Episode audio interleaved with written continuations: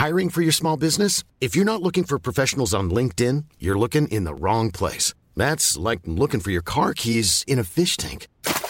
LinkedIn helps you hire professionals you can't find anywhere else, even those who aren't actively searching for a new job but might be open to the perfect role. In a given month, over 70% of LinkedIn users don't even visit other leading job sites. So start looking in the right place. With LinkedIn, you can hire professionals like a professional. Post your free job on linkedin.com slash people today. Wow. Nice. Yeah. What you're hearing are the sounds of people everywhere putting on Bombas socks, underwear, and t-shirts made from absurdly soft materials that feel like plush clouds. Yeah, that plush. And the best part? For every item you purchase, Bombas donates another to someone facing homelessness. Bombas. Big comfort for everyone. Go to bombas.com slash ACAST and use code ACAST for 20% off your first purchase. That's bombas.com slash ACAST. Code ACAST.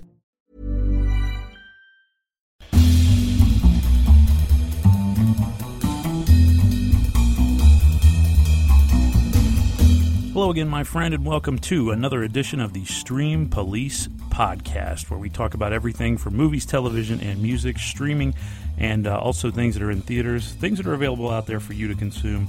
Right now, we give you the lowdown on, uh, you know, what's good, what's worth your time, what's not so worth your time, and uh, try to put everything in a little bit of context as well. So, we're just trying to keep you from wasting your time because I know Andy and I have wasted plenty of our time over the years watching and listening to a lot of stuff that we probably shouldn't have. So, uh, we're trying to keep you from doing the same. But anyway, I am Clint Davis, and uh, I talk about movies and TV here on the show. Andy will be uh, joining us here in a little bit to talk about music.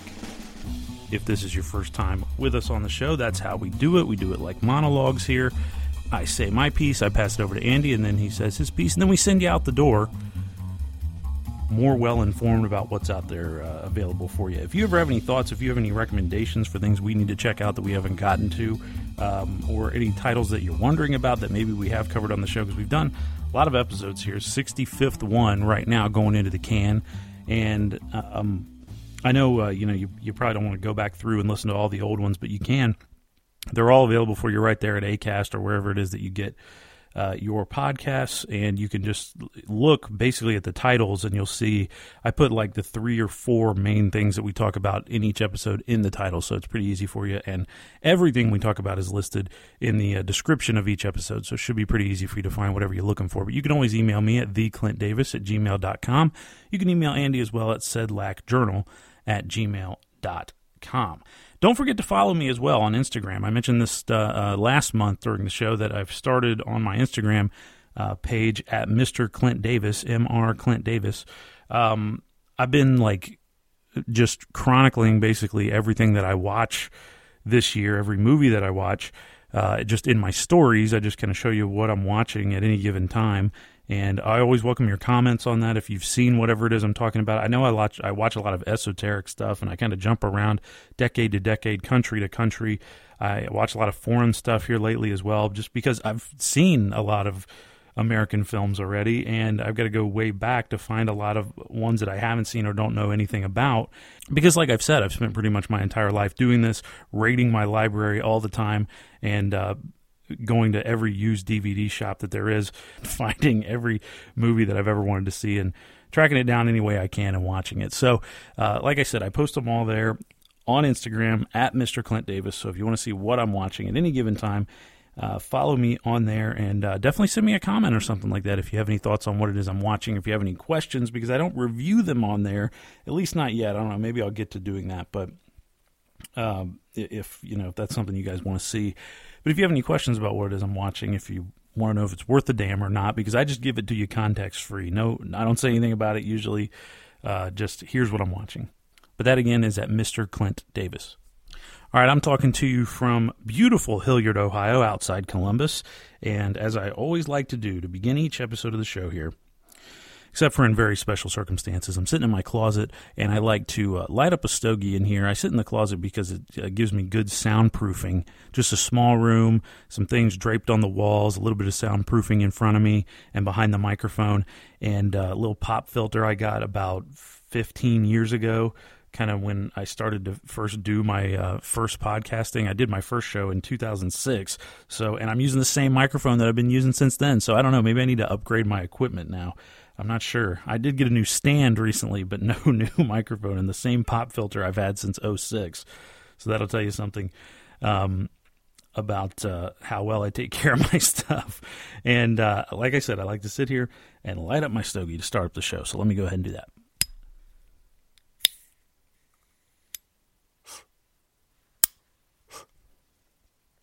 Let's get going the way that we always do, where we talk about the greatest TV show theme song of all time for this week. It's a segment we've been doing for years here now on the program. You can go back. I'm about to put my 38th entry in uh, in this segment. So it's basically every month what is the greatest TV show theme song of all time that I'm digging right now. And I've I have a long list of them. There are plenty more to go. We're not running out yet.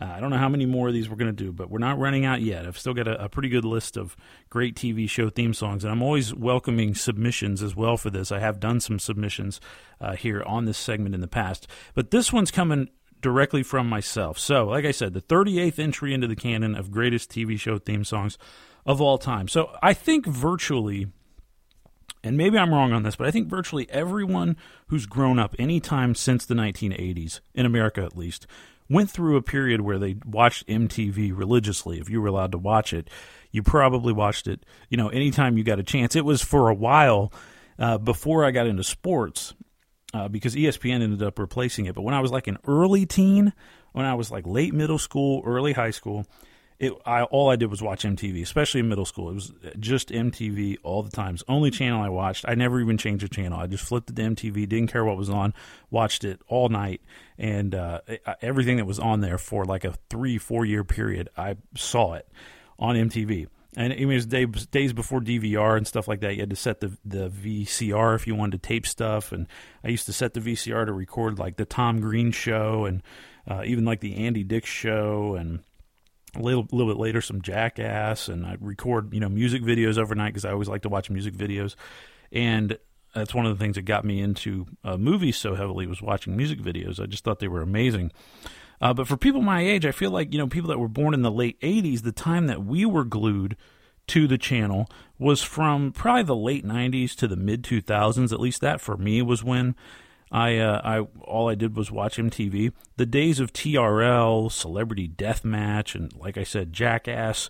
Um, the latter of which we've even featured on this segment before. I've had Jackass in as the greatest TV show theme song of all time.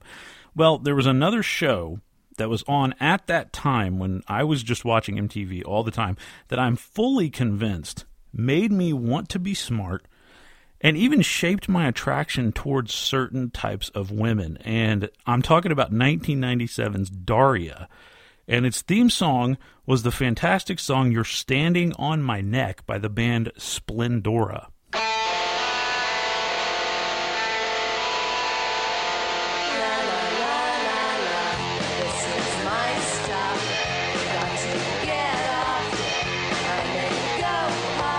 I loved this show. I don't know if you love this show as much as I did, but man, I, I really loved this show. Daria was a spinoff of Beavis and Butthead, actually, but you would never know that because it pretty much had nothing to do with Beavis and Butthead at all. Daria Morgendorffer was like this very minor character in Beavis and Butthead. She was just in, you know, every every now and again she'd show up in an episode. She was like one of the only people who liked Beavis and Butthead, and certainly like the only girl at the school at Highland High School who liked Beavis and Butthead and would hang out with them. Uh, I think she got them, uh, even if she was like you know mentally much superior to both of these guys. But who wasn't? That's not saying much. So this show was a spinoff. It was like Daria moves away from you know Highland where Beavis and Butthead live, and she moves to a new town, and that's where this show kind of picks things up. And like I said, it has nothing to do with nothing in common with Beavis and Butthead whatsoever. Had the animation was much more beautiful, much more traditional. It featured much more nuanced characters. It had a full cast of voice act, voice actors rather than just having Mike Judge do all the voices himself like Beavis and Butthead did. Uh, the show followed this teenage girl named Daria Morgendorffer, who was basically the most deadpan, sarcastic, smartass girl that you could ever imagine.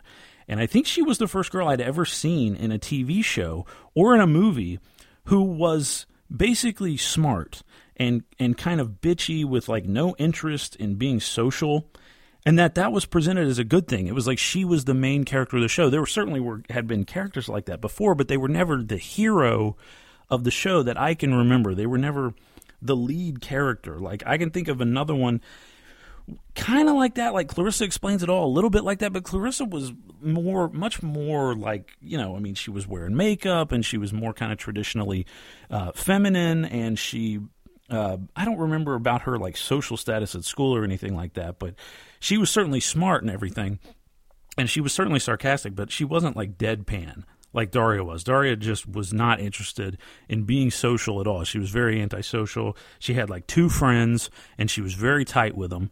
And she was just the way she talked with that monotone voice. It was just great. It was all great and it all fit and with her look and everything. It was she was just a a perfect character, really. And I had never seen a character like this lead a television show, male or female, really, but certainly not a woman. Um, and it basically made me want to be that way. I wanted to be like her. Excuse me. Excuse me.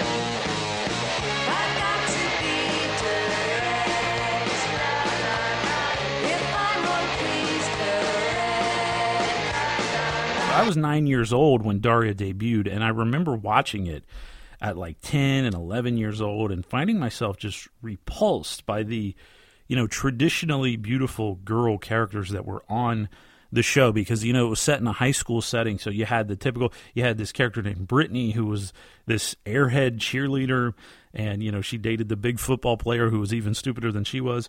And there was uh, Daria's sister Quinn who was whiny and you know really popular and older. She was like a senior, and I was just like repulsed by both of those characters. Those were the characters that you know you would have been attracted to, and the show would have kind of pined over them as it went on. And Daria, if she was like any other character that I had seen on TV before would have been, you know, loathing that she's not like them and why can't I be beautiful like them? Why can't I look like that? Why can't I be popular like them? But those words never came out of Daria's mouth. She didn't give a shit about any of that and never really got down on herself at all. She was just happy being how she was. And I was completely attracted to Daria. I was not com- attracted to these other characters. So I'm getting a little like on the I'm on the therapy couch right now, but I just remember that, you know, being 10 and 11 years old, those kind of formative years and being completely just drawn to Daria and only really liking her and not any of the other characters. She was probably my first legitimate TV crush. And I'm convinced that, you know, she made me attracted to women who were smart, like wore glasses, carried themselves a little bit more distant than other people, you know, were brunettes probably. So, um, I never, I don't think I have a type, but if I did, it would probably be that, and I think it's because of Daria. You're standing on my neck. Look right through me. Say I'm gloomy. Well, so sue me. Excuse me. But anyway, back to the theme song. I'm getting off the therapy couch now. So, You're Standing on My Neck was this tune that was written and performed by an all woman band named Splendora. The song was actually written specifically for the show. I didn't know that. I figured this was just a, a song that this band had done, and someone heard it and was like, "Man, that's a great song for this show." But no, it was written for the show as the theme song. So a producer of this new MTV series got in touch with the band and asked them to put together a demo tape of tunes that could work as a theme song for this show about this teenage girl. And the producers chose this one, and the band later said that it was the best track on the tape by far, so they chose well.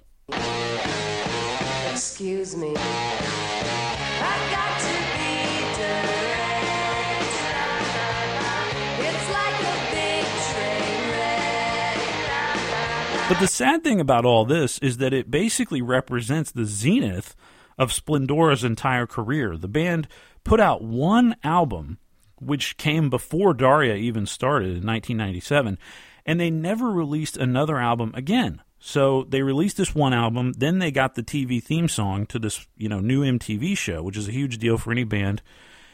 And then they never did anything else. Like that was it. And and the band members kind of just all split up. They went their separate ways. They got out of music. Some stayed in music. They some got into publishing, got regular jobs, became moms, whatever. You know, life happened to them. So you're standing on my neck is like the high point of this band's entire career, and this song was never even actually officially released as a regular song, and it only exists as the theme for Daria. So if you're going to you know try to go out there and look for a Splendora album because you like the sound of this song and you want to find the record that this song is on, uh, you're not going to you're not not going to find it because it doesn't exist. It only exists as this TV show theme song in this really kind of abbreviated version of a real song. You're standing on my neck. You're standing on my neck. I love this song though. I think it's perfect for this TV show. I love how it's punky and it's kind of like lightly aggressive. And the attitude of that relates so perfectly to this awesome teen girl who was just totally her own person and was an inspiration to countless kids my age to just kind of be whoever you wanted to be and act however you wanted to be. Um, and it's fine to talk, you know, shit about people and that are popular and to not really like them and not want to be like them, uh, not, not like the traditionally beautiful people and to kind of look however you want to look. So it was it's really cool and you know like I said lightly aggressive. I mean Daria wasn't like kicking people's asses or anything like that. She didn't she was too apathetic to do any of that. So it was cool. I think it made it made it look cool to just not care about anything. And uh, that can be a good thing or a bad thing to show kids, but that's what Daria did for better or worse. The show ended up running for five total seasons, ending in 2001, but really ending in 2002 after they did these final film length special episodes that uh, aired in 2002. But so five seasons under its belt, and its iconic theme song, You're Standing on My Neck by Splendora, is our pick for the greatest TV show theme song of all time this week.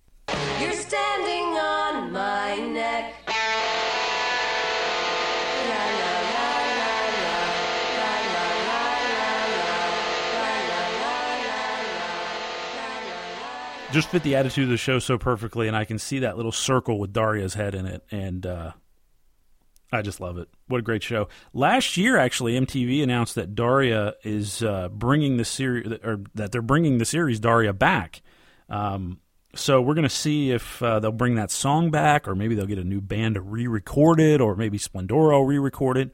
Um, I don't know, or maybe they'll go with a whole different theme song. We'll see what happens. But I certainly would like to see that song come back in some way or another uh, for this new iteration of Daria. All right, so we got to talk about the biggest thing that's aired on television in terms of buzz um, in the last month since we talked. And I am one of the millions of people. I haven't seen viewing numbers for this, but I have to imagine it, it has been huge for HBO. Leaving Neverland, which just aired on HBO, and it uh, is streaming right now on HBO Now. Uh, I'm not sure if it's on HBO Go, but I have to imagine it's probably on there as well because they want as many people to watch this movie as can, and I can't recommend it enough. I think uh, this movie was so different than what you usually see when you're talking about a movie about some form of violence or a movie that's about some famous case, uh, famous criminal case that's happened. This is way more than that. This is not so. Leaving Neverland is about these two survivors of child sexual assault. Their names are Wade Robson and James Safechuck. They're roughly the same age, couple of young young men. They're now like in their 30s, but they were kids in the uh, in the 90s, and they both through different, totally different ways. One of them's from Australia. The other one uh, was is an American from California, and they both and their families both got romanticized and got very close to Michael Jackson in the heyday of when he was living at Neverland Ranch in California, the big amusement park that he built and lived on, that insane place. Uh, that if you told people, you know, nowadays, like if there was a celebrity that lived like that in a place like that and hung out with kids, I mean, I can't, I just can't imagine it happening. It's there's no celebrity that can come close to Michael Jackson as far as the aura and as far as I think his popularity. Like, I don't think there'll ever be another celebrity that's that big. You know what I mean? Like people, like the cl- the big biggest celebrity I feel like that we have now is probably like in music at least is probably Beyonce. And she's one of those people that has has attained like myth like status, but there are still a lot of people who don't like her. And she doesn't have a whole lot of songs that get on the radio really. She doesn't get she doesn't release these like massive smash hits. Taylor Swift would probably be close up there as well. Another person who's kind of mythic, but she has certainly a lot of people who don't like her music who just can't stand her as a person. But Michael Jackson wasn't that way. Like everyone pretty much loved him. It didn't matter race, age, whatever, old people, young people, black people, white people, everybody loved him, thought he was amazing because he was an amazing performer and because he was involved in songwriting and writing some of the biggest hits that we've still ever heard. He had the biggest single album that anyone has ever released to this day, Thriller, uh, not not a compilation album, just a single album. Like like one in every two houses owned a copy of that record. It was so insanely big at a time when people were buying albums um, all the time, and everyone owned this record. So no one will ever really come close, I think, anymore because everything's so splintered now, and you can just find whatever kind of musician you like. But back then, it was a little bit harder. It was still the music industry was still more controlled by record companies and by radio stations than it is now. And Michael Jackson was a, a direct beneficiary of that. He made an, an insane amount of money, enough money to build his own theme park and live on it um, in the middle of California, Southern California, and there- there'll just never be another person like that. He could kind of do whatever he wanted. He just made the rules himself. So, anyway, this movie though is not about Michael Jackson. That's what's so different about this movie. It's not about crimes. It's not there's there's not, there aren't any interviews with police officers, investigators who were in on this case um, of these boys saying that they were, you know, sexually assaulted by Michael Jackson. And what's also amazing about it is that these guys never said they were. So these two, both of these guys, and this is what now the Jackson family is, you know, coming after HBO and people who love Michael Jackson and who haven't watched this movie yet, because the only way they could criticize this movie is if they haven't seen it. I think because the movie does such a great job of just showing you how this works and how scary it is, how it can kind of happen to anyone, and the lasting effects on an entire family just from you know, despite there only really being one true victim, it's like everyone was victimized in the end. But these two guys defended Michael Jackson all the way because they felt like he was, they were in love with him. And that he was like, I, it wasn't like a father, it was like an older brother kind of thing, but it was also like he was their husband.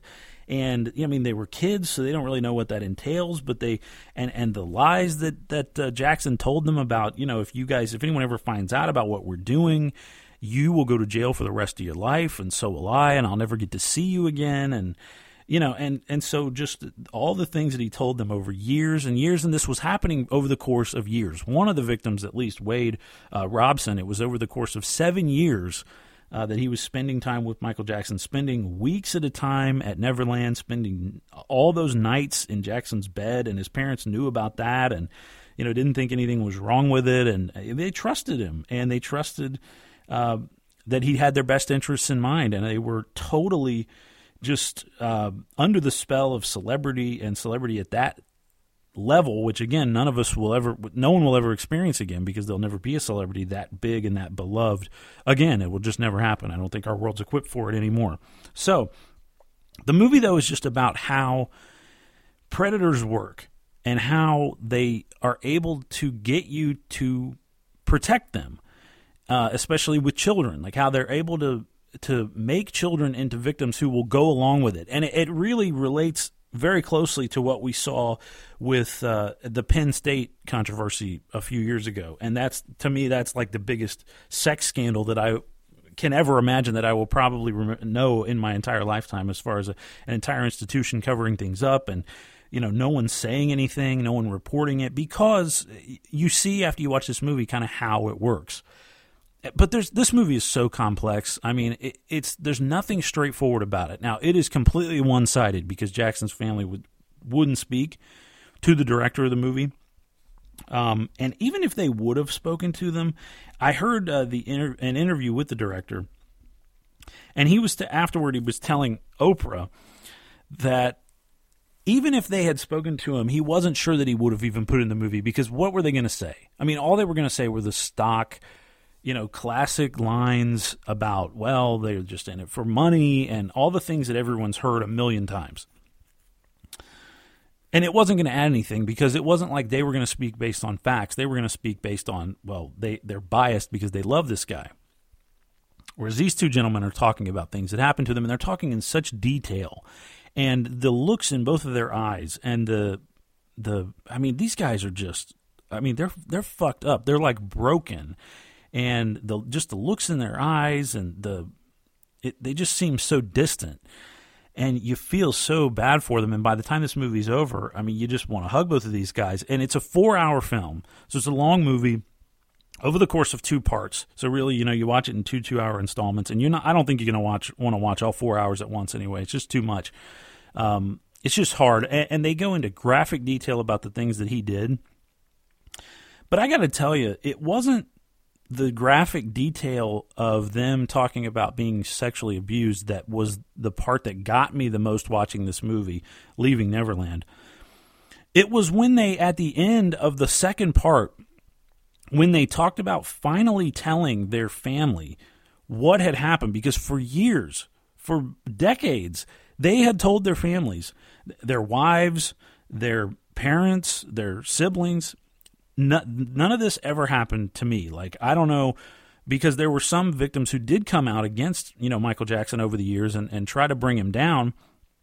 And, but these two guys always stood pat and they defended him actually in court. So they were fully like going to go to their graves with this secret and then how it came out, like what led them to finally talk about it it's like a combination of therapy and family members just happening to ask the right questions at the right moments, um, and just patience. And it, it's just crazy how. And then you know one of the guys coming clean and going to the media actually led the other one to finally tell his wife that yes, this happened to me as well. And I mean that to me was the most intense part was them telling their own families. I mean being feeling that isolated in your own family where you were a victim of something, but you don't want to tell the people who would love you and would help you through it because in your own head you're not ready to face that. And in your own head you've made yourself kind of believe that it didn't happen or that it wasn't abuse is what they always what they say in the movie. It wasn't abuse. It was how i felt. It was love. And he loved me and even though the kid's 7 years old. So just it's such an intense movie. It's so complex. The things that are happening here so complicated and the way the movie comes at you, it's just told so slowly.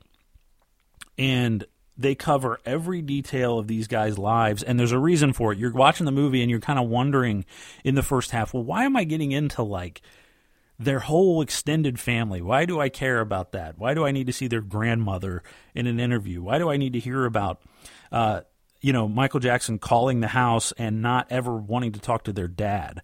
And not ever mentioning their dad by name. Why is that detail important? Well, when you get to the final act of the movie, it becomes very apparent why it was important. Um, and it's just staggering stuff. So this movie's kind of got it all. It's just it packs such a punch, and a great documentary does that. This is one of those that'll kind of knock you down and will stick with you for days. Uh, you'll be thinking about it, and it's it's complicated too because there are interviews with these boys' mothers. And they're, you know, now these women are like in their, you know, 50s, 60s, whatever. And they are still kind of coming to grips with how did I let this happen? Like I was like in one in the case of one of the moms, she was in the ho- next hotel room, the hotel room next to where Jackson and her son were sleeping. She let the boy sleep in the room with Michael Jackson because she trusted him. But was it because she trusted him or was it because she just wanted to trust him so badly because she knew if she, if something weird was going on, if she said no, he can't sleep in your hotel room with you, would she ever get to go out on tour again? Would she ever get to come to Paris for free again? Would she ever get to go to Hawaii on a private jet with Michael Jackson again if she said no? If she raised a flag, if she made it seem like she didn't trust him? So that's what you're wondering about.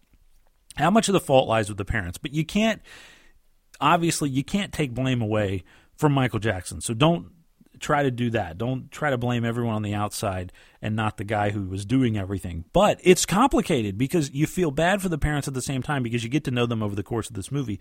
But clearly they made some terrible decisions and they clearly let things like uh, this intoxicating drug that is celebrity and fame get in the way of what was their number one job as parents, which was protecting their kids and having their kids' best interests in mind. But did they have their best interests in mind? Because the kids clearly loved doing this stuff. They loved hanging out at Neverland. They had a mentor in a guy like Michael Jackson who could take them places in the world of entertainment, which both of these kids worked in entertainment, wanted to work in entertainment. So, you know, I mean, was it their best interest? Maybe it was. Who knows?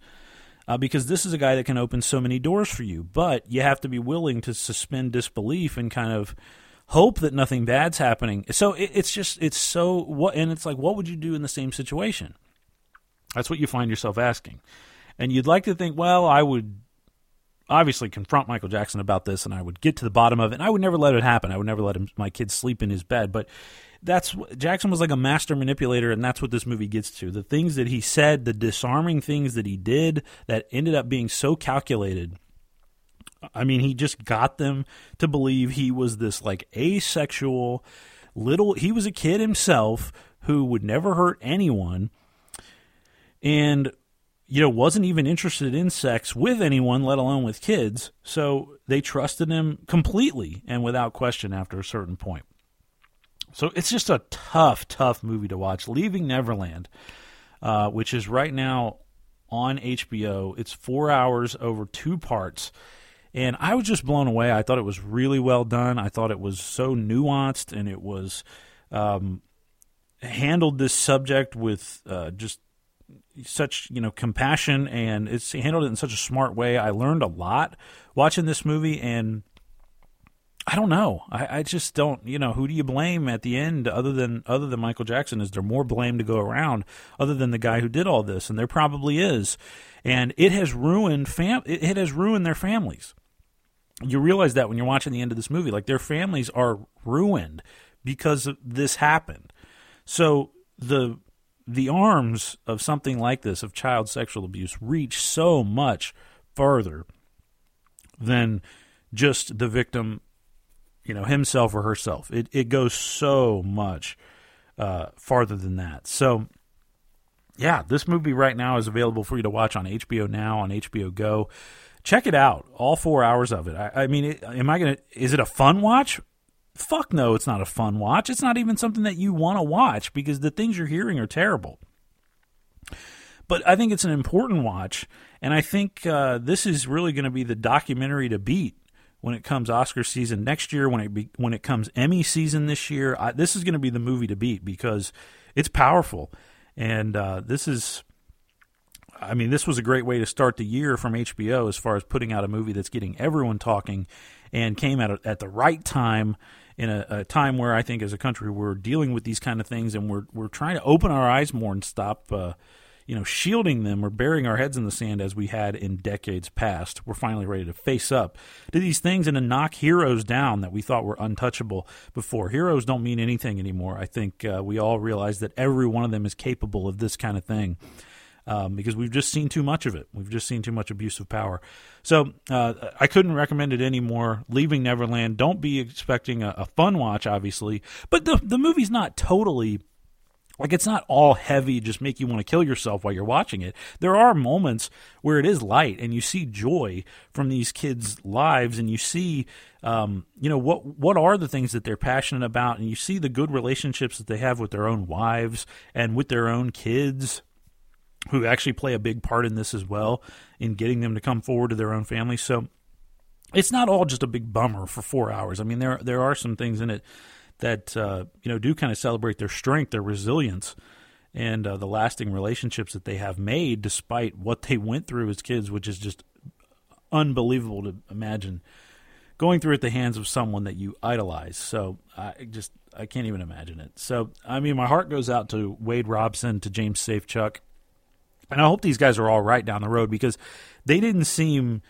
It, when I watched the, there's also on HBO uh, streaming on HBO. There's an hour long interview that Oprah does with both of the guys and the director that came after a screening of the movie, and it's it's also I think you should watch it. So I think it's another uh, you know another hour to add to this movie because you really see like how still affected these guys are by this whole thing, and um, you get to hear more from some other survivors about how this works and about how you know, it can come from anywhere. People that you think have your best interests in mind and who are like pillars of the community don't uh, just believe them because of their standing. You know, they got to prove it to you that they deserve your uh, that they deserve your trust. So, and even then, it's hard to trust them. So, it just an intense movie, very powerful, and I was kind of blown away by it. So, Leaving Neverland available now on HBO Now and HBO Go. Four hours over two parts. Could not recommend it more. It's uh, one of the most powerful documentaries I think uh, that you'll watch this year for sure. Everybody wanted to meet Michael or be with Michael. And then he likes you. I was seven years old. Michael asked, Do you and the family want to come to Neverland? We drive in and forget about all your problems. You were in Neverland. It was a fantasy. The days were filled with magical childhood adventure experiences. Playing tag, watching movies, eating junk food, anything you could ever want as a child. It's like hanging out with a friend that's more your age. Just kid things. They were just doing kid things. He just came across as a loving, caring, kind soul. It was easy to believe that he was just that. Out of a storybook, right? Out of a fairy tale. Hello, Wade. Today is your birthday, so congratulations. I love you. Goodbye. There's no thoughts of this is wrong or anything like that. He told me if they ever found out what we were doing, he and I would go to jail for the rest of our lives. Secrets will eat you up. You feel so alone. I want to be able to speak the truth as loud as I had to speak the lie for so long.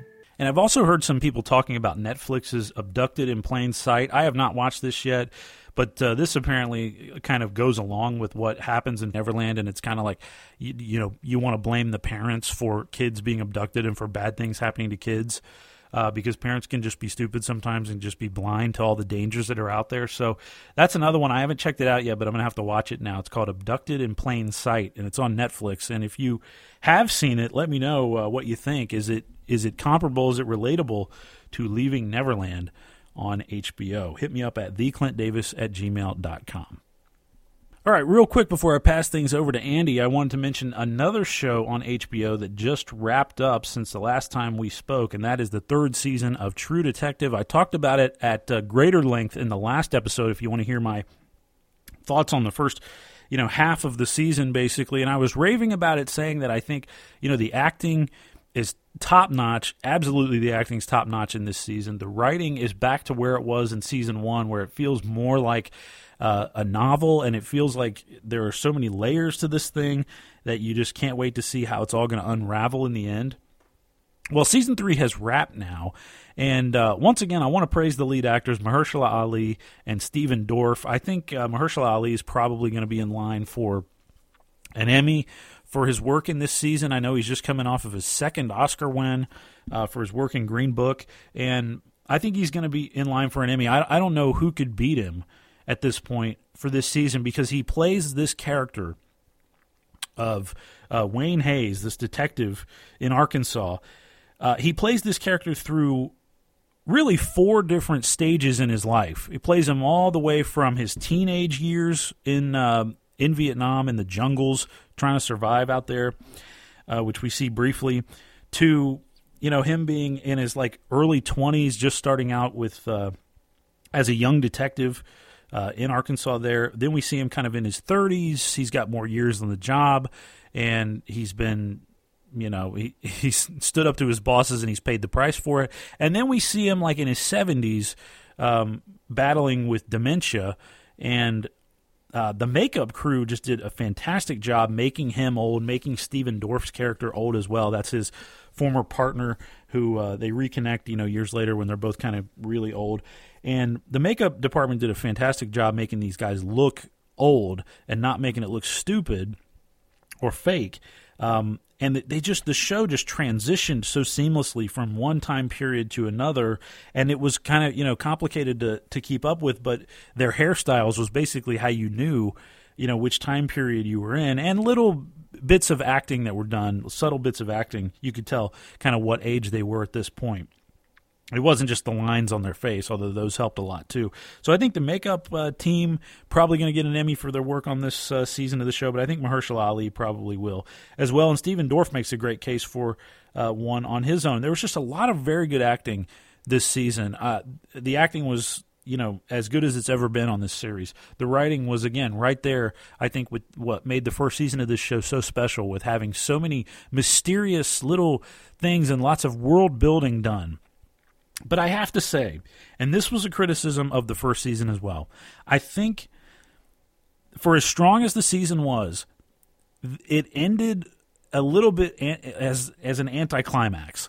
I think, and that was my biggest knock on the first season. A lot of people knocked it for that. It was a little anticlimactic. It wasn't quite the uh, you know thrilling ending and crazy twist and take your breath away revelation that people thought it was going to be in the first season. I will give them uh, even more credit for this season not making it seem like it was going to be some crazy twist. Like this season wasn't who's the killer, who's it going to be. It wasn't anything really like that because you slowly realized as time went on that this case was a little bit more complex than that, and maybe it was a little less sinister than that. Maybe it was a little bit more innocent than that, and there were several people involved, and it, it kind of slowly you realized what had happened and in that way, I think it's better than the first season because it doesn't just all hinge on who's the killer, who was it this whole time. Oh, it was the guy riding the lawnmower. That's how it was in the first season. And people were like, "What the hell? That that guy was the big crazy killer this whole time." So it was a disappointment.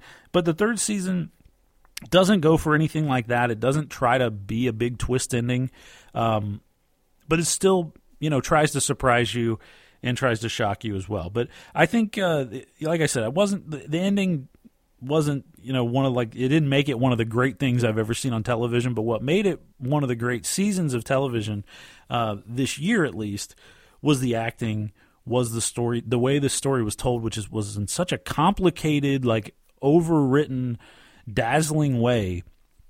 Um, and just all this timelines being, you know, blending together there for a few scenes, and um, the friendship that you saw between these two characters played by Mahershala Ali and Stephen Dorff, and and the, it falling apart, what made it fall apart, and them coming back together again, and and bearing the hatchet, um, you know, and how complex marriage can be was that's explored in this season of the show as well.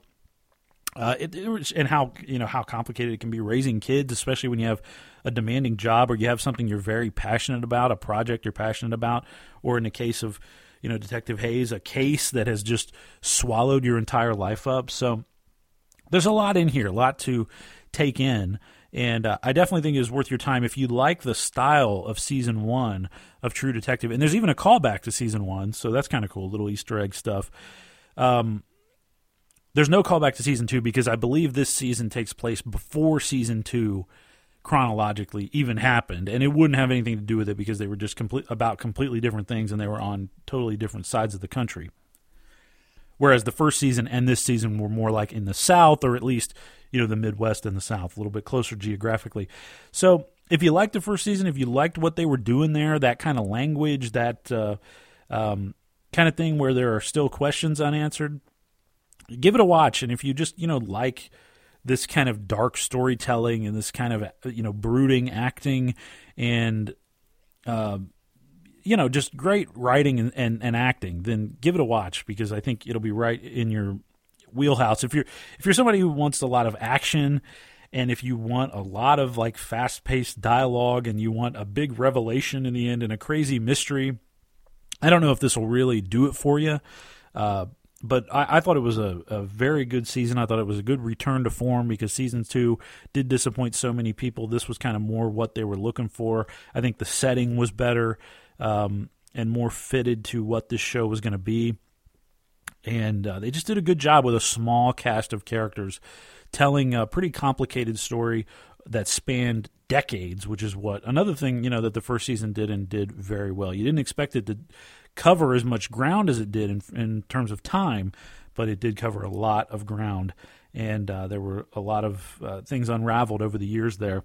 And it's just a, a, cool show kind of about obsession and what that can do to you. So that's True Detective Season 3, now uh, streaming for you on HBO Now and HBO Go. Check it out. Eight episodes. Quick, quick watch, as uh, the other two seasons were of this show uh, also. All right, let's see what Andy's got going on out in his uh, home studio there in Dayton, and uh, we'll see what he's been listening to. What have you been checking out this month, Andy? There's never been a faster or easier way to start your weight loss journey than with PlushCare. PlushCare accepts most insurance plans and gives you online access to board-certified physicians who can prescribe FDA-approved weight loss medications like Wegovy and Zepbound for those who qualify. Take charge of your health and speak with a board-certified physician about a weight loss plan that's right for you. Get started today at plushcare.com slash weight loss. That's plushcare.com slash weight loss. plushcare.com slash weight loss. Burrow is a furniture company known for timeless design and thoughtful construction and free shipping, and that extends to their outdoor collection. Their outdoor furniture is built to withstand the elements, featuring rust-proof stainless steel hardware, weather-ready teak, and quick-dry foam cushions. For Memorial Day, get 15% off your Burrow purchase at burrow.com slash ACAST and up to 25% off outdoor. That's up to 25% off outdoor furniture at burrow.com slash ACAST.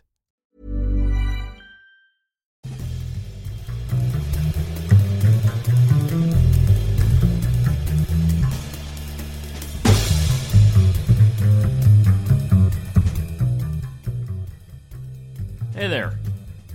Great to be with you. My name is Andy Sedlak, and uh, I oversee the music department here at the Stream Police podcast. We've got researchers working around the clock to bring you the uh, smartest, most insightful music analysis on the planet Earth. Uh, so I hope you enjoy the show. I'm going to try to get through this. I got the, the makings of a cold coming on. I'm not sure if you can tell. Uh, but uh, but you know I'm I'm I see the warning signs. It's popping up on the radar. It's coming. All right, it, it ain't here yet. Now it's starting to set in. So I'm to try to uh, I'm to try to uh, to get this done before you know I'm totally totally under the weather. I figure I got maybe an hour or two left because storm's coming, baby. All right. Uh, hey, this seems like a good time uh, to tell you, as good a time as any, that uh, if you enjoy listening to us, we encourage you uh, to please rate us five stars, give us a positive review wherever you get your podcast.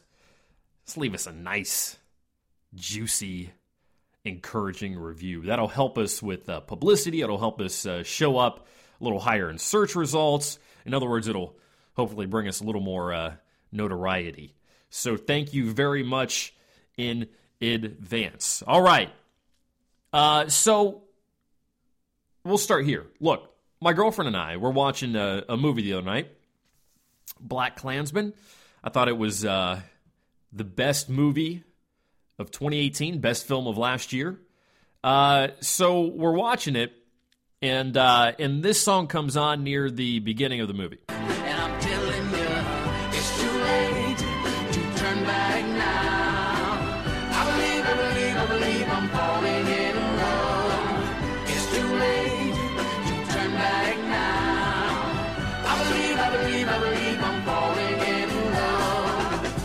It's a good one, right?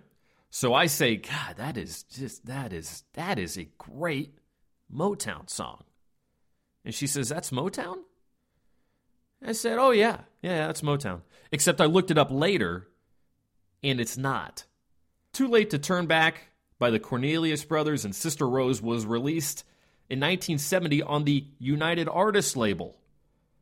It got all the way up to number two on the charts, but uh, was kept out of the top spot by this song. Lean on me when you're not strong, and I'll be your friend. I'll help you carry on, for it won't be long till I'm gonna need somebody to lean on. And that's also not a Motown song, although I thought it might be. It was actually released on the Sussex label. So, what is Motown and what is not? We tend to think of R&B released in the 1960s and 70s as Motown.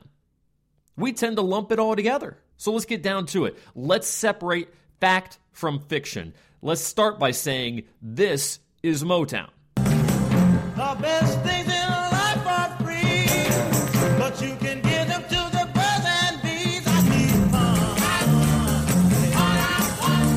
And this is Motown. Oh, yes, minute, Mr. Postman. Wait, wait, hey, hey, hey, Mr. Postman.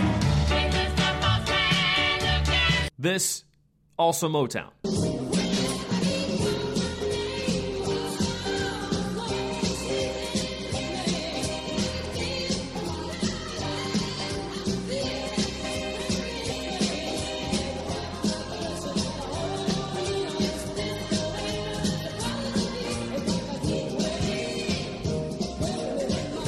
You probably knew that this was released on Motown. The way you smell so sweet. You know you could have been some perfume. Well, you could have been anything that you wanted to. And I can tell the way you do the things you do. The way you do. Oh, baby. And this one.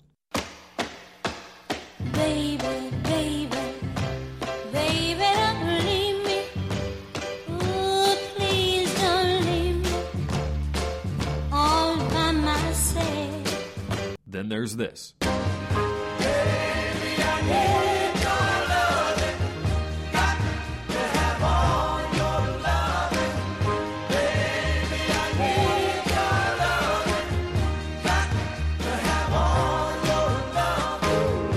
And also this Marvin Gaye song.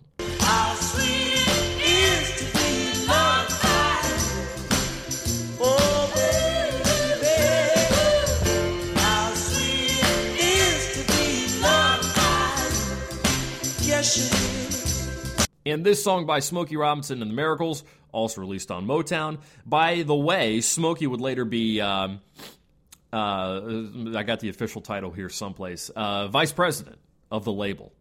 So take a good look at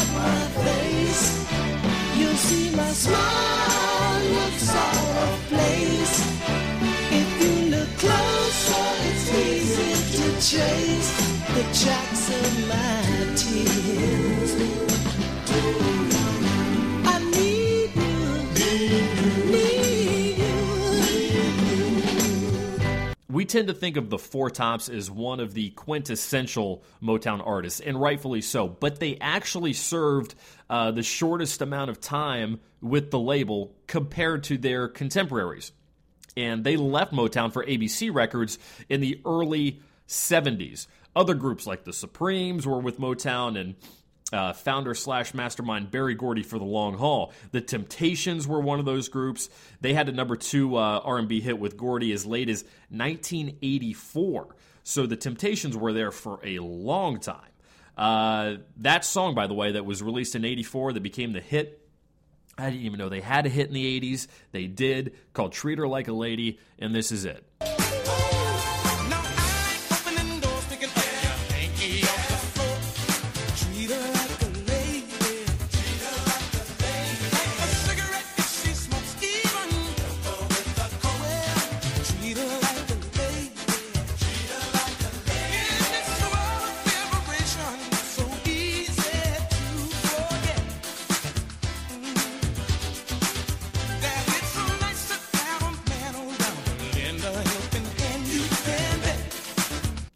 Think of Motown artists as particularly political.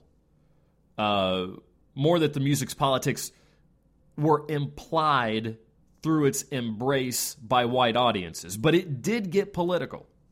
Martha Reeves and the Vandellas released a single called I Should Be Proud in 1970. It is now considered the label's first protest song. I was under the dryer when the telegram came.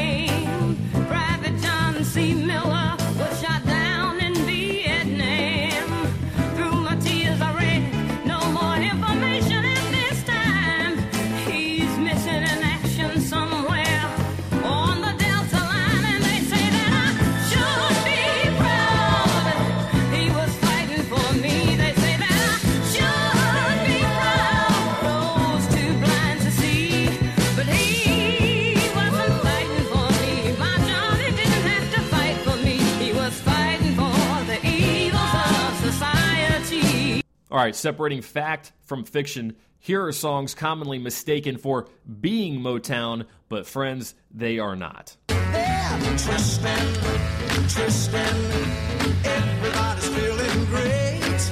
They're twisting, twisting, they're twisting the night away. That was on RCA. You know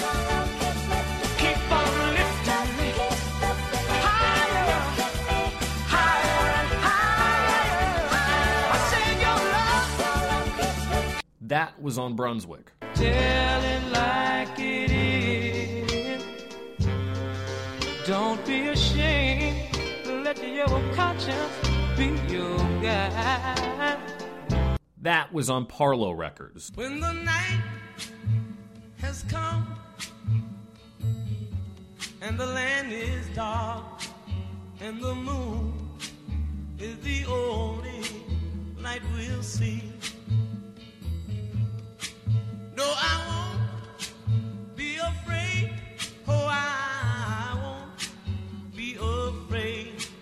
Just as long as you stand, stand by me. That was on Atco.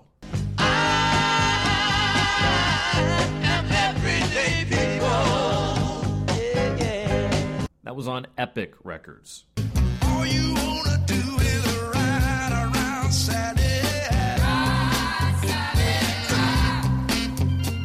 That was released on Atlantic Records.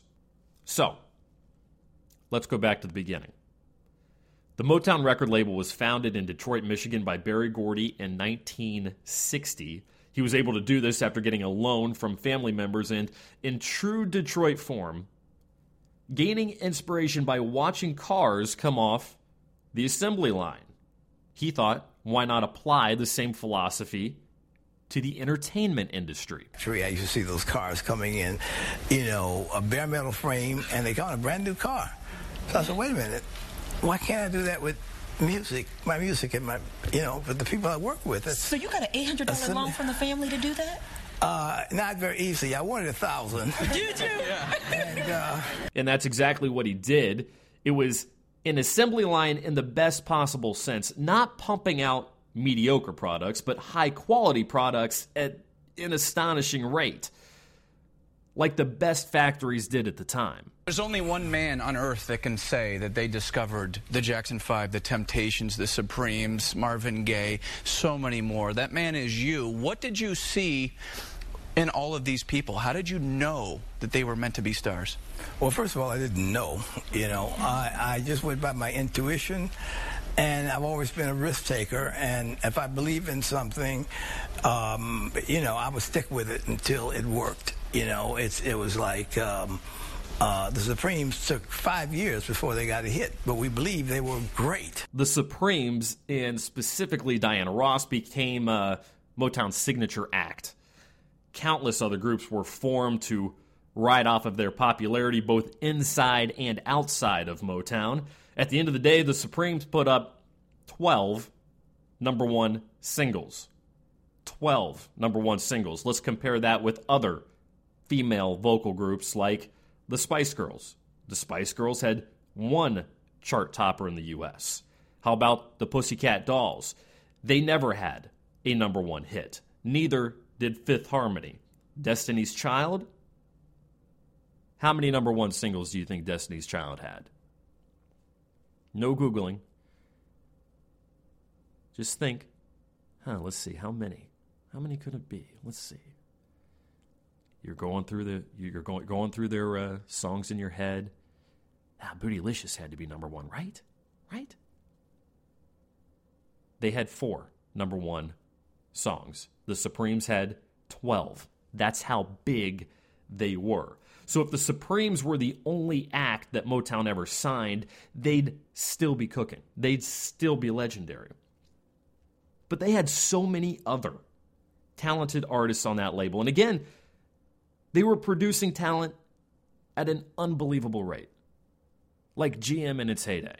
all we were trying to do was just get music for all people. You know, I, I just felt that, you know, pop means popular. It means people like it. So when the white disc jockeys would not play my songs, I said, wait a minute, you're a pop company. And uh, pop means popular, and people, my records are popular, so please play them because I want everybody to hear them. You know, I want the Jews, Gentiles, blacks, whites, cops, and the robbers, you know, you know, to listen to my music, you know. Motown operated as an independent label until uh, 2005. A lot of people don't realize that. They actually had a really strong lineup of artists in the late 90s. Remember this song? This this was a Motown song. You're like a dream come true. Two, just wanna be with you. Three, girl, it's plain to see that you're the only one for me. And back at 1, that album went triple platinum. Motown also had Erica Badu on its label. And uh, had 702, which had a huge hit with a song originally meant for Destiny's Child. I think uh, some of you will remember it.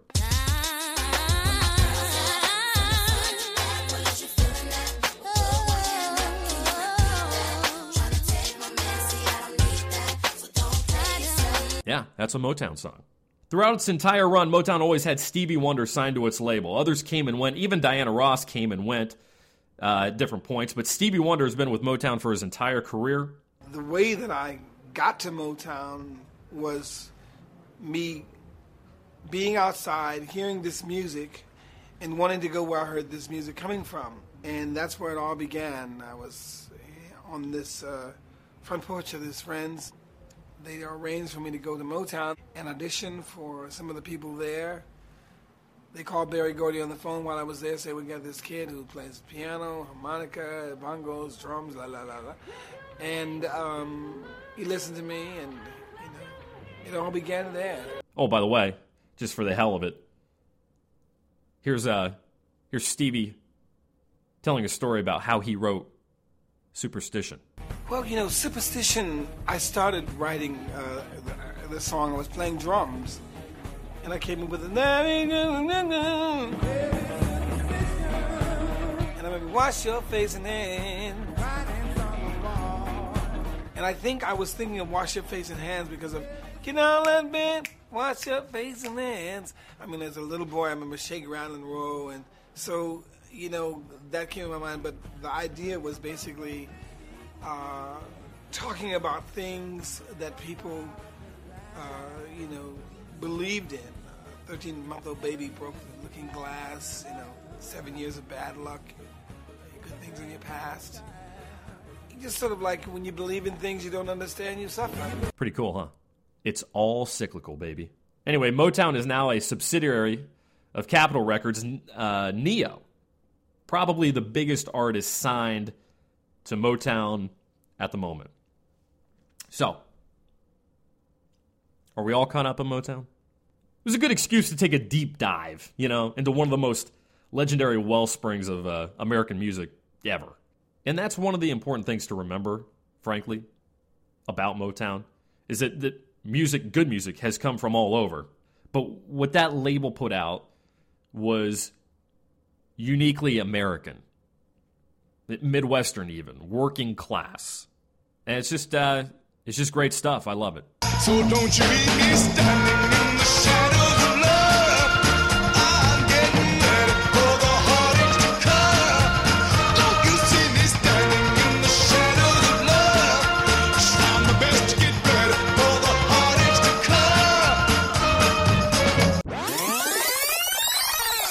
come. Okay. This is March. March is Women's History Month, so I thought it would be appropriate to uh, mention that the most popular song of 2018 belonged to a woman. Camila Cabello's Havana was named uh, the top digital single of the year with a global total converted track equivalent. Yeah, you, you catch that? That's how they measure sales these days. Of 19 million. 19 million. Beat the hell out of the next competitor, Drake, God's Plan, and also uh, outsold other singles of 2018 like Ed Sheeran's Shape of You and, and Girls Like You from Maroon 5 and Cardi B. Havana hit number one in a shitload of countries, a few of them uh, the US, Australia, Brazil, Canada, France, Mexico, Scotland, the UK. I'm not sure if anyone still watches the VMAs, but it did win Video of the Year. A live version was released in 2018. Also successful. In fact, it was nominated for a Grammy. Spotify has announced that the song has been streamed on its service more than 1 billion with a B times. She played it live on the Today Show in September of 17 and dedicated it to the dreamers affected by DACA, giving the song somewhat a somewhat a subtle political context. It's worth noting that uh, Young Thug is featured on the track. He's actually a featured writer on Childish Gambino's This Is America. I bet you didn't know that. Anyway, praise be to Camila Cabello. She's currently in the studio working uh, working on her follow up album. This would be a second solo record. Like the first one, listen to it in its entirety. Kind of pumped for the follow up.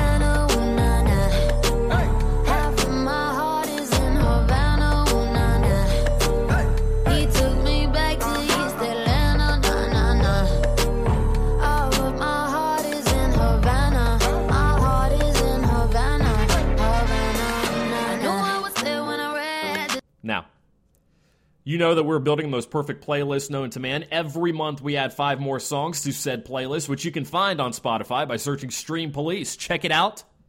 I think you'll have a ball. The first song this month is My My Kind of Girl by the Ramones.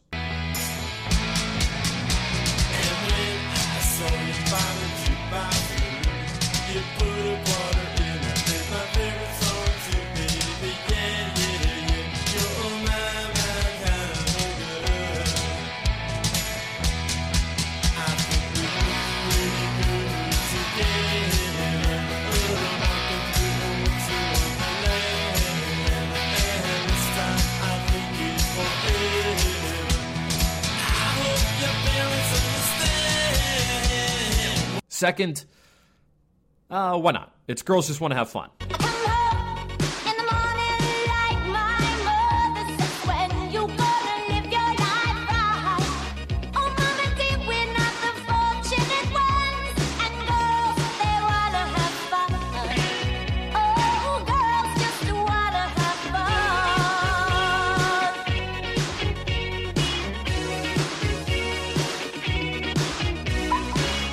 Third, South of the River by Ray Wylie Hubbard.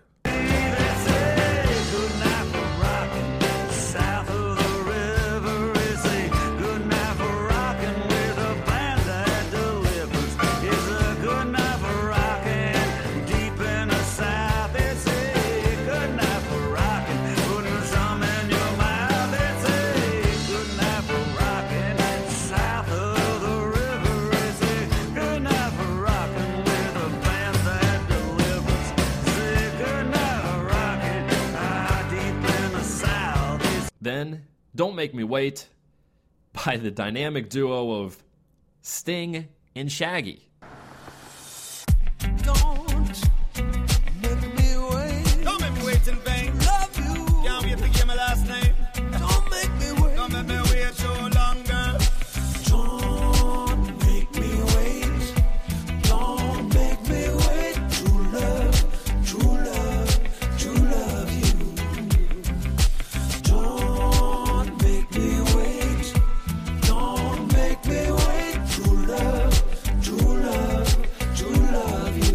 Finally, I give you I'm So Bad, Baby I Don't Care by Motorhead.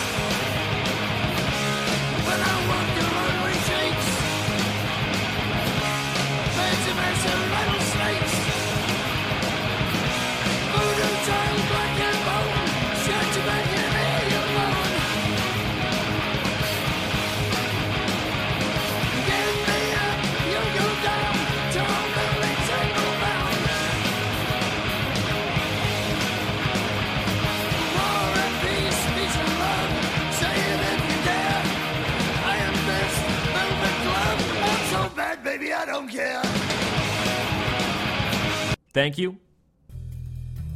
It's always fun.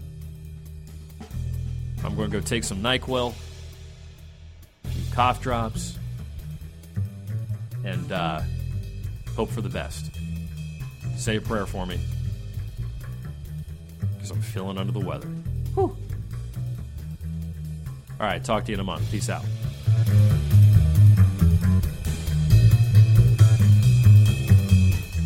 I'm still just sitting here, you know, puffing my stogie, thinking about how messed up Leaving Neverland was, how intense that movie was. So, to uh, kind of take it the opposite direction, real quick, I want to mention a, a show that makes you feel much better when you watch it. It is much more light and fun. Uh, in fact, one of the funnest shows on TV. There's a new season of Queer Eye coming out on Netflix on March 15th, so that'll be coming out uh, very soon. Might already be out, depending on when you're listening to this episode. And this new season it'll be the third season of the Netflix series. It's uh, going to be emanating from Kansas City this time. They kind of you know go to a different like city, usually usually a rural area, and um, hit a bunch of contestants. I don't know who what you call them. They have a word for them. I can't remember what it is, but I always call them contestants on this show. Even though you're not really there's no prizes to win. It's just uh, these you know five very talented and uh, funny and endearing gay men come and try to make your life a lot better. And uh, this season, like I said, they're going to be doing it from Kansas City, and it's the third season of new episodes of Queer Eye from Netflix. They've kind of done like a breakneck schedule here, like two seasons a year. So, but I'm not complaining at all because I've really enjoyed every episode of this show so far. It's just really well done as far as a reality series goes. It's such a cut above what's on network TV, and there's just a lot of heart in it, and it's it's just fun. And these guys are just relatable, likable, um, and they don't you know they're not like judging people and but they're just genuinely trying to help them make their lives better and uh, make them kind of you know like more appealing to other people and make them you know more approachable and make them feel more comfortable about themselves it's uh, it's a really it's a cool show and they casted it masterfully they couldn't have done any better getting the uh, fab five picked out for this version of queer eye on netflix so like i said season three hitting netflix on march 15th all right, we've talked a lot about television as we uh, always like to do, especially in the first part of the show here. But let me shift over to movies and uh, mention what I, something that I do every year, and I always do it about this time. I know it seems probably a little bit late, but but I think you know it just takes a while to uh, kind of watch finally all the movies that were that were meaningful, that were notable from a given year.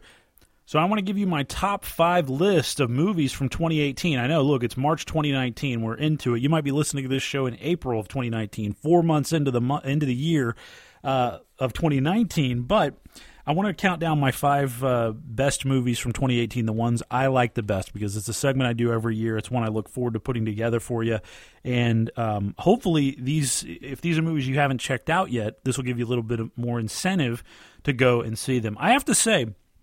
2018, I think, was a weak year uh, overall. In my humble opinion, I think it was a weak year at the top there, uh, and you saw that kind of just. If you look at the Oscars and how many movies won Oscars, that usually tells you that. I mean, there wasn't one that kind of blew everyone away. There were a lot of them that were just kind of on even footing, and the Best Picture winner is one that you know got kind of lukewarm reviews to begin with. So whenever that happens, it's usually a, a bad sign for the entire year of movies. But with that being said, it being kind of a weak year overall, the, the the five here I've got as my favorites. I think were very good. These were very strong movies, and these are definitely five films that are worth your time. And I've got something for everybody here, which isn't necessarily always the case in my top five. Sometimes uh, I stick. I, I like dramas a lot, so I stick with a lot of dramas. I didn't do that this time. I think this year uh, was very strong for action films. It was very strong even for comedy, and um, it was very strong for sci-fi. So let me get to uh, my top five movies of 2018. So first off, number five was a movie that I watched uh, for the first time, I believe, on Netflix, and it's a romantic comedy that's set in a high school and taken from the perspective of a gay teen. And the movie is called Love Simon. I really liked this film. Usually, you would not see a romantic comedy get anywhere near my top five movies of the year, but this one was so strong, and this one uh, kind of changed the genre for me and kind of re uh, you know retooled it to tell the, tell it from a perspective of a character and a type of person that we've never seen lead a movie like this before, a gay teenager. Um, and the movie was just so funny and it felt you know real and it felt sweet and I think it felt timeless as well. I think it's it's much more timeless than some of those 80s romantic uh, teen comedies that you look back on now and you see kind of some of the uh, uh, problems with them and some of the, the racism and the sexism that's still there. I think this one will hold up uh, for generations to come and will be a great example of what you can do with the worn out, tired genre of teen romance and romantic comedy in general. The movie was directed by Greg Berlanti, and uh, who I believe is gay man himself, and uh, that was one of the reasons why he wanted to do this film. It was kind of a passion project for him. And the movie stars Nick Robinson as Simon. What the film is about is a, a kid who falls in love with um, another student at the school, and this kid's not out uh, at school and neither is the kid that he's in love with but they've been talking to each other anonymously uh, on the internet and they don't neither of them knows who the other person is so the whole film is like him trying to figure out well who is it that i'm talking to because i'm in love with him they have um, the way that you know th- he writes his messages are just so beautiful and it speaks right to him and um, he desperately wants to know who this is, but you know it's dangerous because, like I said, neither of these guys are out. And even though it's you know obviously very much more accepted now than it was then, still it's hard to be gay uh, anywhere. And to be out and gay is you know takes a certain level of confidence that a lot of teenagers don't have yet. So um, the, you know, the movie kind of ends up being like a mystery. Like who is this person? He's trying to figure it out through the whole film and um, and you know finally in the end obviously does. So it's kind of a really cool twist on the the genre and also kind of the same as a movie like um, the shop around the corner or you've got mail when it's got the anonymous pen pal love letter thing going on. Uh, but it also a little bit of like a 10 things i hate about you kind of uh, attitude and vibe from the high school and the kids at the school. And i just really enjoyed it. I really liked it. I had a lot of fun watching this movie and uh, i thought it was very funny had a lot of heart. It was well acted well done good movie from top to bottom. It's my fifth best movie of 2018 it's love simon. Have you ever been in love? Think so. Abby, Yeah. I'm gay. Oh. You can't tell anyone, though. Nobody really knows, and I don't really want people to find out. I won't. I promise. You surprised? No. So you knew, No. But you're not surprised. Do you want me to be surprised? I don't know. Okay. Well, I love you. find that one wherever you can. You will definitely enjoy it if you have a date night or something like that and you're looking for a movie to watch at home. All right, number four on the list is probably one that you have already seen because I think everybody on earth has seen this at this point. It's Marvel's Black Panther. This one really just changed the game as far as superhero films go, and certainly as far as the individual like Marvel superhero uh, origin story movies go, like the the new characters. Like they've done ones with Doctor Strange and with Ant Man, and now Captain Marvel just came out, and you know, a couple those have been kind of hit and miss. Those haven't been quite as essential as like the original like the captain america was or like iron man was um, or even the thor movies were to a lesser extent. Uh, but black panther was that essential movie and it felt so big because it had all these other marvel characters in it. It felt like an avengers movie um, almost. And it was just so the world that they built in it wakanda was so well rendered and felt so real and it felt like such a fantasy land uh, for not just black people which i'm sure i can't even imagine how much of a fantasy land that felt like for black people. But uh, just for anyone you know who wants to believe that this world exists that this place is out there that they have this technology um, it was just very cool so well done there was so much imagination behind this film. There was even there was so much heart. The action scenes were well done, and it has the best villain that we've maybe ever seen in a Marvel movie. Certainly, you know, probably since Loki, I would say the best villain that we've seen in a Marvel movie, and that goes a very long way in making a movie you know worth your time. The Mandarin was a really good villain. Uh, also in Iron uh, Iron Man three, but Black Panther uh, just did everything right and it was like nearly the the principal cast was like all black, which is so rare for a movie that costs this kind of money and would make this kind of money. Um, I think it just broke so many barriers down, kind of continuing what uh, Wonder Woman did a couple years ago, and that one was a great one as well. But Black Panther was even better. And that's what happens when you've got a director like Ryan Coogler, who's one of my absolute favorite directors on the planet. The guy cannot miss. Fruitvale Station was one of my favorite movies the year it came out. Um, Creed was one of my favorite movies the year it came out. And now you've got Black Panther. So this guy just can't miss. He's one of the best directors that we have working today. And he's just done he's he's done everything very well. And the cast was great as well. Chadwick Boseman, Michael B. Jordan. I mean, those two guys, pretty much anything they do is going to be good. B, Michael B. Jordan really made the movie, I think, for a lot of people. But Letitia Wright stole the film completely as uh, uh, T'Challa's young sister, who was like the genius of the family and who invented all the you know scientific developments that helped the Black Panther uh, do the things that he needed to do. So. Really cool movie. If you somehow missed it, and if you're somehow like still wondering, well, I mean, how could this be up for Best Picture, and how could you know what? I I don't, I don't buy the hype on this film. Um, this was the one I would have liked to have seen win Best Picture this year. I think it would have just spoken volumes about you know superhero movies and what they are capable of, what they can do. Um, certainly, the hype is worth it with this movie. Check it out.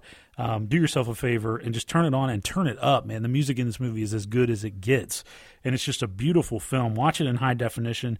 You will not regret it. If you've missed Black Panther, that's my fourth best movie of the year. Only reason I don't kill you where you stand is because I know who you are. Now, what do you want? I want the throne. Hey, you, the tuna. Y'all sitting up here comfortable. Must feel good. It's about 2 billion people all over the world that looks like us. But their lives are a lot harder. Wakanda has the tools to liberate them all. And what tools are those? Vibranium. man, just thinking about Black Panther again gets me pumped up. I haven't watched it in, you know, almost a year now at this point. It came out kind of early in 2018, but I'm still I still remember it very vividly. Number three, my third favorite movie of 2018 was uh, a an Academy Award nominated, and it did end up winning. I think only one, maybe two this year, but I really loved this movie. It was The Favorite, and this was my favorite straight drama of the year. I talked about it last month on the show in more detail if you want to hear a full review of the film. But uh, this movie, what I liked about it so much was that it was just so different. It was it's a period piece. You look at the trailer for it, you look at the um, some of the screen grabs from the movie and you see those costumes, those ornate costumes, those big halls, those sets, and you kind of think of a movie like Barry Lyndon, or you think of a movie, um, you know, like a Dangerous Liaisons, or you think of like those BBC, um, those BBC miniseries of those Jane Austen books. And yeah, certainly it has a little bit of that in it, but this movie takes everything kind of in such a weird, unpredictable direction. And the language that the characters use, I mean, this is a hard R movie, tons of cursing being done, tons of awful language being used by the people who are in the royal family and like the Queen of England, who is one of the main characters of the movie. Um, and what the movie's about is the queen and these two advisors, one of which uh, starts out, you know, kind of like it's a Cinderella story. She starts out mopping the floors and then ends up becoming one of the most trusted advisors of the queen. It's like a rags to riches kind of thing. Uh, these two women are vying to be the favorite of the queen and are both kind of stabbing each other in the back, stabbing the queen in the back. There's a lot of treachery in this movie. Um, and it, there's just a lot of great characters, very funny uh, at times, but also very stark and sad as far as what people will do to get to the top and who they'll bury to get to the top. So it's just a tough movie, really cool, and it surprised me every step of the way, which is one of the best things you can say about a film at this point. I've seen so many of them; it's hard for movies to surprise me, but The Favorite surprised me and had such a unique voice all its own. And I think a lot of that comes down to writer and director Yorgos Lanthimos who has done some of the most unique movies in recent years. He did a movie called The Lobster a few years ago, which I didn't really like, but I think I need to go back and revisit it because he followed that up with a movie that he shot in Cincinnati uh, called The Killing of a Sacred Deer, and I, I loved that film. I thought it was gorgeous. I thought Cincinnati's never looked better in a movie. It even looked better than in Rain Man. And uh, it was just such a unique way to do like horror and like a thriller. And it was so frightening, and it just made you feel unnerved the whole time, and you didn't really know why. But um, and it was certainly a unique, strange movie. But I really loved that one a couple years ago, or maybe that was last year. Well, at this point, it would have been two years ago, 2017. But the favorite was uh, even better. So this guy, I just continue to like him more and more, Yorgos Lanthimos. And Emma Stone, Rachel Weisz, and Olivia Colman, who won an Oscar for her work in the movie, deservedly, um, were just great in this film. It's the most I've ever liked Emma Stone in a movie, even though she was completely nasty in this movie. I really liked her performance here. So, The Favorite is my third favorite movie of the year. If you like dramas, you like period pieces, don't go into it expecting what you usually get, um, but go into it with an open mind. I think you'll really like it. None for the Queen. What? Well, you cannot have hot chocolate. Your stomach. The sugar inflames it. Abigail, hand me that cup. Do not. I'm sorry. I do not know what to do. Oh, fine. Give it to her. And you can get a bucket and a mop for the aftermath. Number two this year, I'm going with an action film, actually, so uh, that might surprise you a little bit because usually, again, here's a genre that doesn't hit my top five, but I've got two action movies in the top five with Black Panther and now Mission Impossible Fallout. Mission Impossible is my favorite franchise of action, you know, movies that there's ever been. I've said it before on the show that, that every one of them is great, except for the second one kind of sucks. But uh, it's it's typical John Woo, so if you like John Woo, you might actually love it. But the second one kind of sucks, but the rest of them are great. I'm talking about great movies and not just great action movies, but they're just so entertaining, so thrilling. Uh, Tom Cruise is perfect in all of them. This is you know really like kind of the role he was born to play. And uh, Mission Impossible Fallout is probably the best one of all of them. Um, which is saying something here now. What are we, six movies? Yeah, six movies into the franchise, and now we're getting the best one that they've ever done. Uh, and I, I say that, you know, I love all of them. I've watched all of them multiple times, including Fallout now, and I do think it's the best one. I think it's uh, got the best story. I think it has the highest stakes. I think the special effects are better than they've ever been. The action scenes were breathtaking. The uh, characters were very memorable, including the side characters and the villains but I was just blown away. I mean, I like had my breath taken away by a couple of the action scenes while watching Mission Impossible Fallout in theaters. Um, and I couldn't recommend this one enough. If you like action movies at all, you have to check out Mission Impossible Fallout. I have to give a ton of credit to uh, writer and director Christopher McQuarrie, who actually did Rogue Nation as well, which was another. It was a really good one uh, just before Fallout a couple years ago. This series just keeps getting better, keeps telling better stories, and uh, keeps showing why we love these kind of big action movies, why the Bond franchise has gone on for so long, because we just love spy stories and uh, this over the top stuff with people like skydiving and fighting in midair. And it's just all great. This, this movie just kind of pulls out all the stops, and I don't know how they could top it, honestly. I was like, after it was done, I'm like, well, where do they go from here? Because I think they did everything they could do in that movie, and they did it all very well. And Henry Cavill uh, my favorite performance he's ever done. I, was glad to see him as a villain. I think he's much better as a villain than as a hero. Much more compelling um, and just an intimidating looking guy when he's going against you um, as a villain. So it, just a really, uh, really intense movie. Lots of twists and turns. Very well done. Mission Impossible Fallout. It's my second favorite movie of the year. Yeah, it's a big action movie, but it's not dumb. It's smart and it's very well done.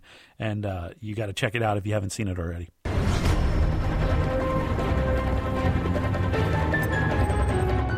You, you, you're gaining on him. Go straight. Straight! Keep going straight! Go straight, go straight, straight, straight. Okay, now turn right. Right? Now? Yes, right. Are you sure? Yes, I'm... No, it's left. Turn left. Sorry, I had the screen lock on. Thank you.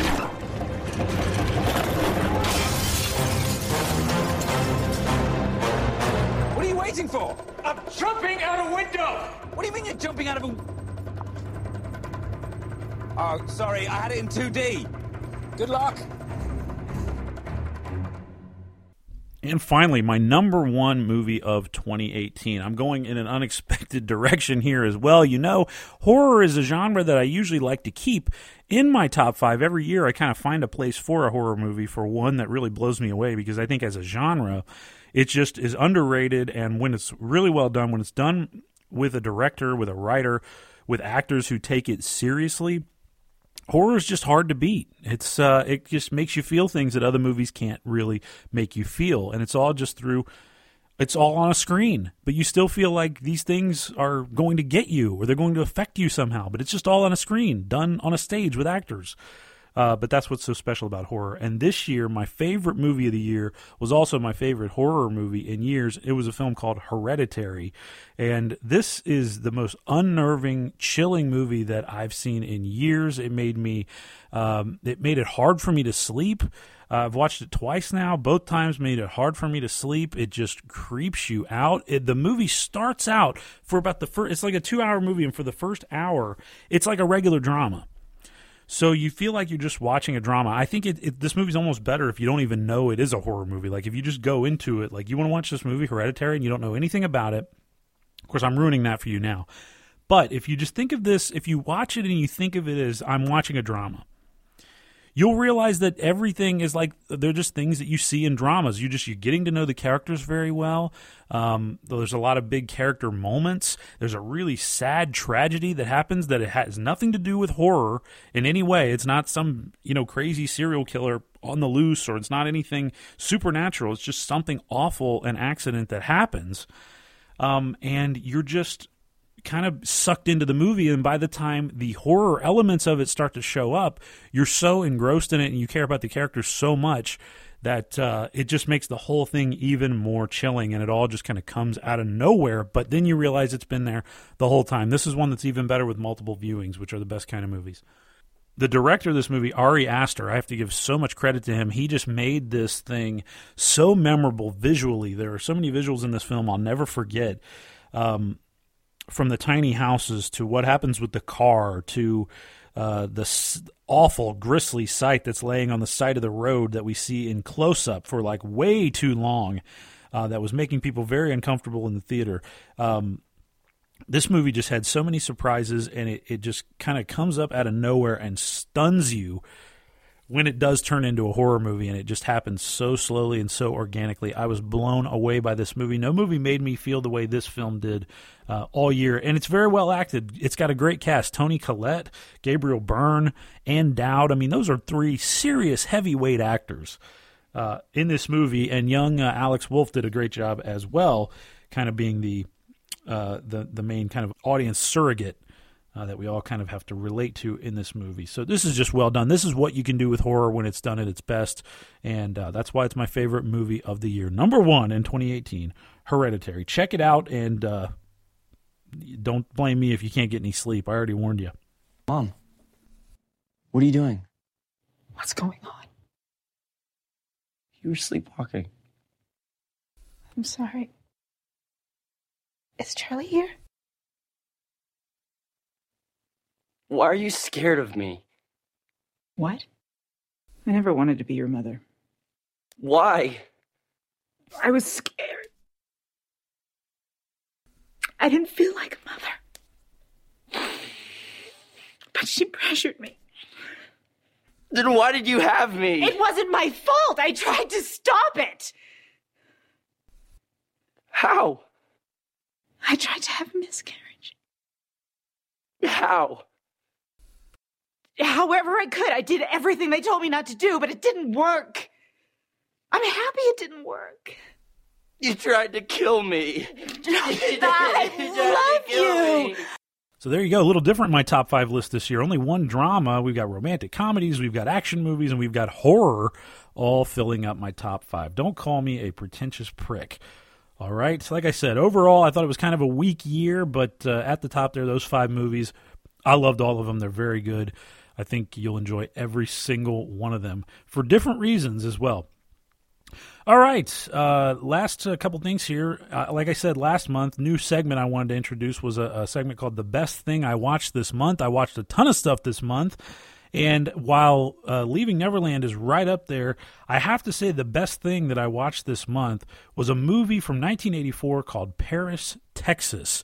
This was a Wim Wenders movie. If you've never seen any of Wim Wenders' movie, he's like a rock and roll director. um, who really knew how to use music well, knew how to use um, setting very well, who knew how to tell stories of like rebels and outlaws in modern in, in the modern world. And he's kind of like if you like the movie Easy Rider, he's kind of like that. Like he didn't direct that, but his, movies all have that same kind of feeling of freedom, of um, you know, just kind of bucking society. And that's how Paris, Texas had a little bit of that in it as well. It had this great lead performance by Harry Dean Stanton, who we lost not very long ago. The movie was written by Sam Shepard, who we also lost not very long ago. Uh, the music is done by Ry Cooder. The um, cinematography is absolutely gorgeous. It's uh, got classic pictures of kind of the American uh, South and West, especially in Texas, like you know where, where the title is. The movie is set there. There's also some scenes in California, but uh, this movie was just gorgeous, and it, it was a, a great story about family and trying to keep family together after uh, things people have kind of gone their separate way, trying to reunite your family, trying to get it back together uh, after people have kind of lost their way, lost their minds, and uh, how righteous a journey that can be, and how uh, you know how tough that can be as well, um, and how complicated you know marriages and, and having a kid is as well. So, uh, Paris, Texas, couldn't recommend that anymore. If you track down a copy of it, it's available from the Criterion Collection. I thought they were supposed to be doing some kind of streaming service here soon. If they do, I'll definitely be signing up for that one because uh, I watch enough of their movies anyway. And they're always, you know, I mean, they're always interesting at least. They're not always great, but they're always interesting. But Paris, Texas was one that was great. It's from 1984, directed by Wim Wenders, and uh, couldn't recommend it anymore. It's the best thing I watched this month. Sam Shepard, man, he just knew, man, what a great writer. Everything I've ever seen, plays, movies that he's written, um, anything that I've ever read or watched or listened to by um, by Sam Shepard just just blows me away. There's something. There's just something so subtle and cryptic about the way that that guy writes that other people just don't really write that way. He just has such a unique voice. Had such a unique voice. It's it's awful. That was one of uh, the saddest losses of recent memory. And when he's an actor, when he's in something, man, he just has such great presence too. I love Sam Shepard. It's one of my all-time heroes. All right, so let me send you home as I always do by giving you a recommendation on Netflix and a recommendation or two recommendations I should say on Netflix and two from Amazon, one serious and one funny. I got to say this month, uh, usually I, I like to pick things that are new for the month. Um, so that I know they'll be available for you to watch still. It was a pretty weak uh, month of new movies on Netflix and new ones on Amazon. So I was uh, the, the pickings were kind of slim, but uh, I've got some good picks for you regardless because I'll find them no matter how slim the pickings are. Something funny for you on Netflix from 2005. It's The 40 Year Old Virgin. If you missed this one, um, this was kind of what. this is, I mean, The Office is Steve Carell's signature role, but in movies, to me, this is going to always be his signature role as literally a 40 year old virgin and a guy who works at like a, a Circuit City Best Buy kind of store and just his his pals are the guys who work there with him. They're played by Seth Rogen and Paul Rudd, and um, it, it's it's just it's a very funny movie. It's Judd Apatow probably it's probably his best work. I like Knocked Up a lot too, but I think Carell just carries this. He's so earnest in this movie, and Catherine Keener, the great Catherine Keener, is in it as well. She does uh, amazing work as always. Whenever she's in anything, I've said it before, it immediately adds legitimacy and it makes the movie worth your time, I think. So, The 40 Year Old Virgin from 2005, that's a pretty unforgettable one and a pretty damn funny one still to this day. So, check that out on Netflix now if you somehow missed it. It's a little long, though, for a comedy. So, if you're looking for a quick watch, that's not going to be it. Also, something serious for you on Netflix. This one was recommended to me by Beth, who said uh, that ne- she was like, next month when you do your uh, something serious on Netflix, you got to put in a separation from 2011. Yes, this was a movie that Beth and I watched uh, years ago. We watched it in 2012, I think, after it had come out and it had been raved about. And um, that's the sad thing with foreign movies. We only really see the ones that kind of get American releases and get American approval. So uh, it's a shame, but uh, it the, it seems like there's a handful of foreign movies, you know, every year that are like must sees, and a separation was one of them. Uh, in the last few years, this one just has kind of stuck with me this whole time, and I, I still think about it. And it, it was just a really heavy, hard hitting drama. Uh, so not a light watch at all. It's really it, it shows you kind of it's hard to be a kid when your parents are not getting along or are selfish people, uh, the effect that it can have on a young mind is uh, is great, and the, separation goes into that among other things. This is really a movie about the complicated relationships and families, the relationships between parents and children, and uh, I couldn't recommend this one anymore. It was very good, stunning movie. It's called A Separation, and it's on Netflix now. It's from Iran from 2011, and on Amazon this month. Something funny for you. They don't have much, I'm telling you. So my pick this month is a little weak. It's Bill and Ted's Excellent Adventure from 1989. The only reason I'm going to throw this one at you is because Keanu Reeves plays the role he was born to play, and the great George Carlin plays a huge role in the film as well, and it gave us the uh, uh, pronunciation Socrates for Socrates. So you gotta gotta love it for that. So Bill and Ted's Excellent Adventure from 1989 is now on Amazon. That's the best I could come up with. And uh, something serious for you, much better movie from 1999, American Beauty. This was a movie that knocked me on my ass the first time I watched it. I think I was I, I, I this is going to make my parents sound terrible, but I think I was about 12 years old first time I watched this movie. I saw it shortly after it came out, after it won the Oscar, and I had, was just kind of getting into following film and knowing kind of what, hearing about what the important movies were and, and, and knowing what the Oscars were, what they meant. And this movie just blew me away. I had never seen anything like it. I had never uh, seen characters that were this vivid. I had never heard. Um, you know, kind of language that was like this. Not language that was like bad language, but it was just, it felt real and it felt, uh, it just felt like something. And the visuals just have stuck with me over all these years. Those red roses and Annette Bening crying on the floor of that house that she's showing after vacuuming and cleaning it up, and uh, you know Lester Burnham, you know lifting weights out in his garage, and Chris Cooper with blood all over his shirt. It's just a just a lot of uh, images that have stuck with me for so long from that movie. It's still one of my favorites, and it blew me away the first time I ever saw it. It was a game changer for me as far as my uh, film fandom goes. So, American Beauty is right now on Amazon. If you missed it after all these years, that's one of my favorite Best Picture winners of all time. So check it out. Do yourself a favor. All right. That's going to do it for another edition of the Stream Police podcast. Thanks for hanging out with us again this month. We'll be back with you uh, here in about 30 days or so. If you ever have any thoughts or you have recommendations or uh, anything like that, give me a shout at theclintdavis at gmail.com. T H E Clint Davis at gmail.com. Uh, and also, Andy, you can reach him at sedlakjournal at gmail.com, S E D L A K journal at gmail.com. And follow me on Instagram to see what I'm watching at any given time at Mr. Clint Davis, M.R. Clint Davis. Thanks a lot, my friend. We'll talk to you next time. Always enjoy hanging out with you and talking movies and TV. Until then, stream on.